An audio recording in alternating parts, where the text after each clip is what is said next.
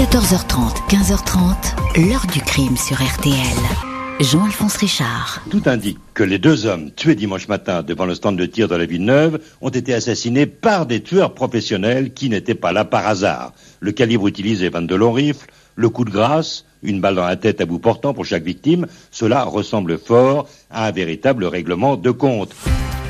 Bonjour, cela fait exactement 26 ans que les familles de Paul Creton et François Picard attendent de savoir qui a tué leurs proches, exécutés sans autre forme de procès le dimanche 13 octobre 1996 près de Brest, à l'entrée d'un stand de tir où ils venaient s'entraîner, les morts de deux hommes tranquilles. Pas moins de neuf juges d'instruction vont se succéder dans le dossier, dossier toujours ouvert aujourd'hui. La gendarmerie puis la police vont mener tour à tour des investigations sans jamais réussir à trouver le mobile du double crime, réduit donc à envisager toutes les hypothèses. Une tentative de vol, une méprise, une attaque de toxicomane, à moins que la vérité se cache dans les profils des deux victimes. L'une d'elles était un militaire de haut rang, en charge d'un dossier sensible, la surveillance de la radioactivité du port de Brest. Était-ce cet homme habilité au secret défense qui aurait été visé ou bien une toute autre piste oubliée se doit d'être explorée Question posée aujourd'hui à nos invités, témoins et acteurs de cette histoire. 14h30, 15h30. L'heure du crime sur RTL. Dans l'heure du crime aujourd'hui, un double meurtre à l'entrée d'un stand de tir à Brest à l'automne 1996. Deux hommes qui venaient s'entraîner sont fauchés par des coups de feu. On les attendait et on ne leur a laissé aucune chance. Le début d'un très long mystère. Ce dimanche 13 octobre 1996, aux alentours de 9h du matin, René A, membre du club de tir de l'Union sportive et artistique de la Marine, s'engouffre au volant de sa voiture dans un court chemin de terre en bordure du bois de Keroual sur la commune de Guillers. René a emporté avec lui sa mallette de tir sportif. Il vient s'entraîner au stand qui se trouve dans l'enceinte du vieux fort militaire de Penfeld, à moins d'un quart d'heure de Brest. A-t-il posé le pied sur le parking qu'il entend trois détonations rapprochées. Il se dirige vers l'entrée du stand de tir sous ses yeux comme assis contre le mur taché de sang, la tête légèrement renversée sur le côté, il y a un homme inerte. Il se précipite, reconnaît immédiatement un membre du club, François Picard. Juste à côté, un autre homme, face contre terre, comme s'il dormait. Il est environ 9h15 quand l'alerte est donnée. Les secours, les gendarmes locaux, puis ceux de la section de recherche de Rennes, sont sur place. Les deux victimes sont François Picard, 52 ans, un militaire, capitaine de vaisseau, en charge de la surveillance radiologique de la rade de Brest, et Paul Creton, 32 ans, technicien au centre océanographique et scientifique Océanopolis, deux adhérents du club de tir. Le légiste établit sans difficulté la façon dont le militaire et le scientifique ont été tués, d'une façon strictement identiques. Chacun a reçu trois balles, deux dans le thorax, une troisième près de la nuque, destinée à les achever. La mort a été foudroyante, six cartouches de 22 longs rifles ont été tirées, des douilles sont au sol. L'arme utilisée est une carabine Marlin, arme courante de chasse et de tir sportif. Les gendarmes constatent que les victimes ont été dépouillées de leur portefeuille. Le briquet Zippo de François Picard a disparu, tout comme son arme personnelle, un 357 Magnum, ainsi que sa mallette de tir dans laquelle il transportait deux pistolets 22 longs rifles, des cartouches, un casque anti-bruit, une paire de jumelles et un livre. S'agirait-il d'un vol qui a dégénéré? Curieusement, s'il s'agit de malfrats qui cherchaient des armes, ils n'ont pas cherché à pénétrer dans le stand de tir. La clé est encore sur la porte. Les voitures des victimes n'ont pas été fouillées. Dans leur fuite, le ou les tueurs ont laissé tomber la mallette appartenant au capitaine de vaisseau Picard. Elle est retrouvée dans l'herbe sous les arbres du bois de Keroual. L'un des deux pistolets 22 longs rifles de tir sportif est également trouvé à proximité. Un détail qui porte à croire que la fuite s'est faite dans la précipitation. Pourtant, le ou les auteurs ont de toute évidence bien préparé leur coup. Un grillage donnant accès au terrain militaire et permettant d'entrer et sortir à l'abri des regards a été découpé au préalable, avec minutie, sur deux mètres de haut. Quatre témoins sont entendus. Ces promeneurs du dimanche décrivent deux hommes, l'un cheveux longs, l'autre cheveux courts, qui se seraient trouvés dans le secteur. Une femme évoque pour sa part un véhicule de couleur sombre, une Talbot Horizon bleue, dans laquelle deux individus auraient pris place. Pas d'empreintes relevées sur la scène de crime. Les tueurs portaient des gants. Euh, les gendarmes, à ce moment-là, sont frappés par la brutalité d'une telle exécution. Ils vont s'intéresser à la faune qui fréquente ce coin isolé. Jeudi 17 octobre 1996, quatre jours après la découverte des corps, un employé de la gare SNCF de Landerneau, à 25 km de Brest, découvre dans une poubelle les portefeuilles des victimes.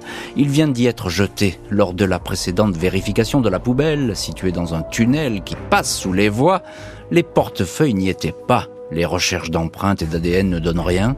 Deux mégots qui avaient été retrouvés sur la scène de crime sont également remis au laboratoire. Sur l'un d'eux, un ADN est exploitable. Il ne s'agit pas de celui de François Picard ou de Paul Creton.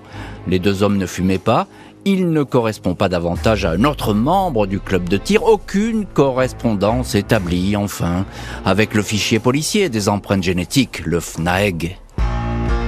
Les gendarmes s'intéressent à la piste locale, celle des petits malfrats, des toxicomanes. Ces derniers ont l'habitude de traîner dans ce coin isolé, seulement fréquenté par des promeneurs et quelques joggeurs. Ils ont peut-être voulu voler des armes, un coup qui aurait pu leur apporter un argent facile et rapide. Il est fait état d'une filière qui passerait par les Pays-Bas et où les armes sont directement échangées contre de l'héroïne. Les enquêteurs placent des dizaines de personnes sur écoute, beaucoup de marginaux du coin connus pour des affaires de stupéfiants. Sept personnes présentent des profils intéressants. L'une d'elles a fait du bois de Keroual un lieu de rendez-vous habituel pour y traiter ses affaires. Le 13 octobre 96, Pile le jour du double crime, cet homme devait justement rencontrer ici des fournisseurs d'héroïne, mais les vérifications ne donnent rien. Les gendarmes recueillent un autre témoignage, celui de la petite amie d'un toxicomane, selon le journal Le Télégramme. Le, la témoin aurait surpris, le soir du meurtre, une conversation entre son compagnon et d'autres hommes dans le salon. Ça craint ça n'aurait jamais dû finir comme ça, aurait chuchoté l'un des hommes. Cette même témoin dit avoir aperçu une carabine. Les intéressés sont interrogés. Ils reconnaissent avoir une arme, mais il ne s'agit pas de celle utilisée pour le double crime. Piste abandonnée. 10 avril 99, environ deux ans et demi après les crimes, un ferrailleur de pont Corf à Guillers, tout près du lieu du drame, signale aux gendarmes la découverte sur son terrain d'un chargeur 22 long rifle. C'est bien celui qui équipait l'un des pistolets dérobés à François Picard, l'une des victimes. Alors qu'il a plu, dans les heures précédant la découverte, le chargeur est sec, il n'est pas rouillé. Il a donc été jeté là récemment, a sans doute été utilisé depuis. Le ferrailleur dit l'avoir trouvé après avoir entendu des coups de feu sur un terrain mis occupés par des gens du voyage. Les enquêteurs suivent cette piste, cernent des suspects potentiels, interrogent des personnes. À nouveau sans résultat, impossible de savoir dans quelle main est passée pendant tout ce temps cette précieuse pièce à conviction. Une enquête qui tourne en rond et se recentre régulièrement sur le profil des deux victimes. Celui du capitaine de vaisseau Picard va particulièrement retenir l'attention. Les enquêteurs passent au crible les vies des deux hommes abattus de façon identique. Paul Creton, 32 ans, était père d'une petite fille. Son épouse était enceinte d'un deuxième enfant. Le couple s'entendait parfaitement, construisait son avenir. Paul Creton n'avait pas de double vie, n'avait jamais rencontré de problème à Océanopolis, le grand aquarium de Brest où il travaillait. Une existence familiale lisse, à l'image de celle de François Picard, 52 ans, marié à une enseignante, père de trois enfants. Lui non plus n'avait pas de vie cachée. Le fait qu'il soit militaire de carrière, haut gradé, en charge de la surveillance radiologique de la rade de Brest, attire toutefois la curiosité. Même si les recherches des gendarmes ne peuvent pas aller très loin. 9 février 2000, Quatre ans après les faits, ils indiquent dans un procès verbal de synthèse que les activités de François Picard étant frappées de secret défense, il n'a pas été possible d'explorer certaines pistes. Les gendarmes n'ont rien trouvé.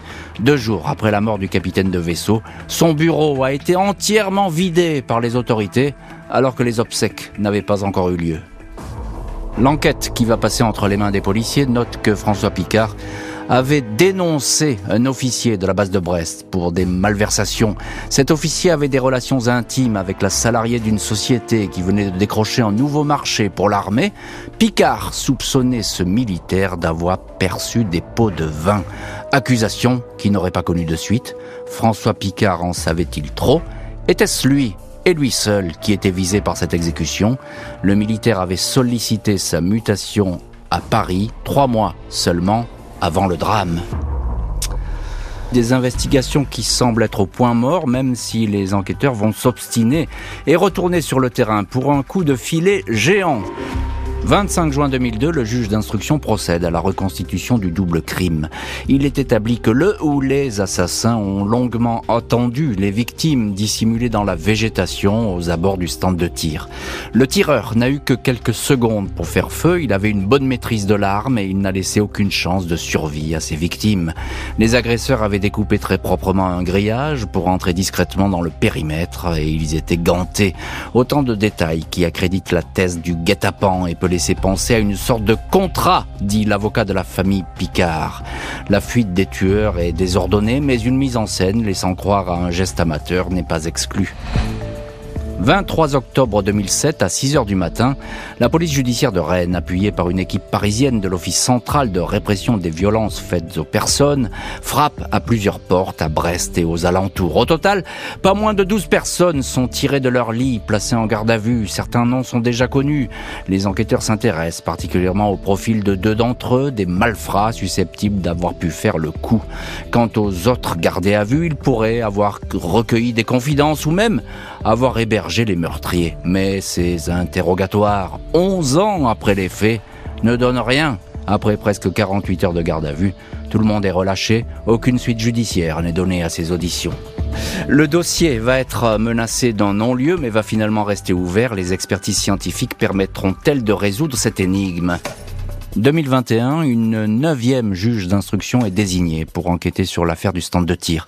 L'affaire est alors en quasi-sommeil avec en tout et pour tout deux policiers de la PJ de Rennes chargés des investigations et encore de façon épisodique.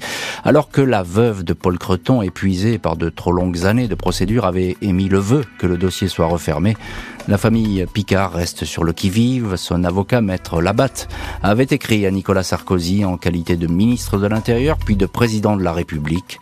Aucune réponse dans les deux cas, le mépris le plus total, regrette l'avocat interviewé dans le journal Ouest France. Maître Labatte souhaite alors que le dossier soit transmis au service central du renseignement criminel de la gendarmerie pour de nouvelles expertises ADN. Il déclare Désormais, c'est la dernière ligne droite et peut-être le bouquet final, j'ai bon espoir. L'heure du crime, présenté par Jean-Alphonse Richard sur RTL.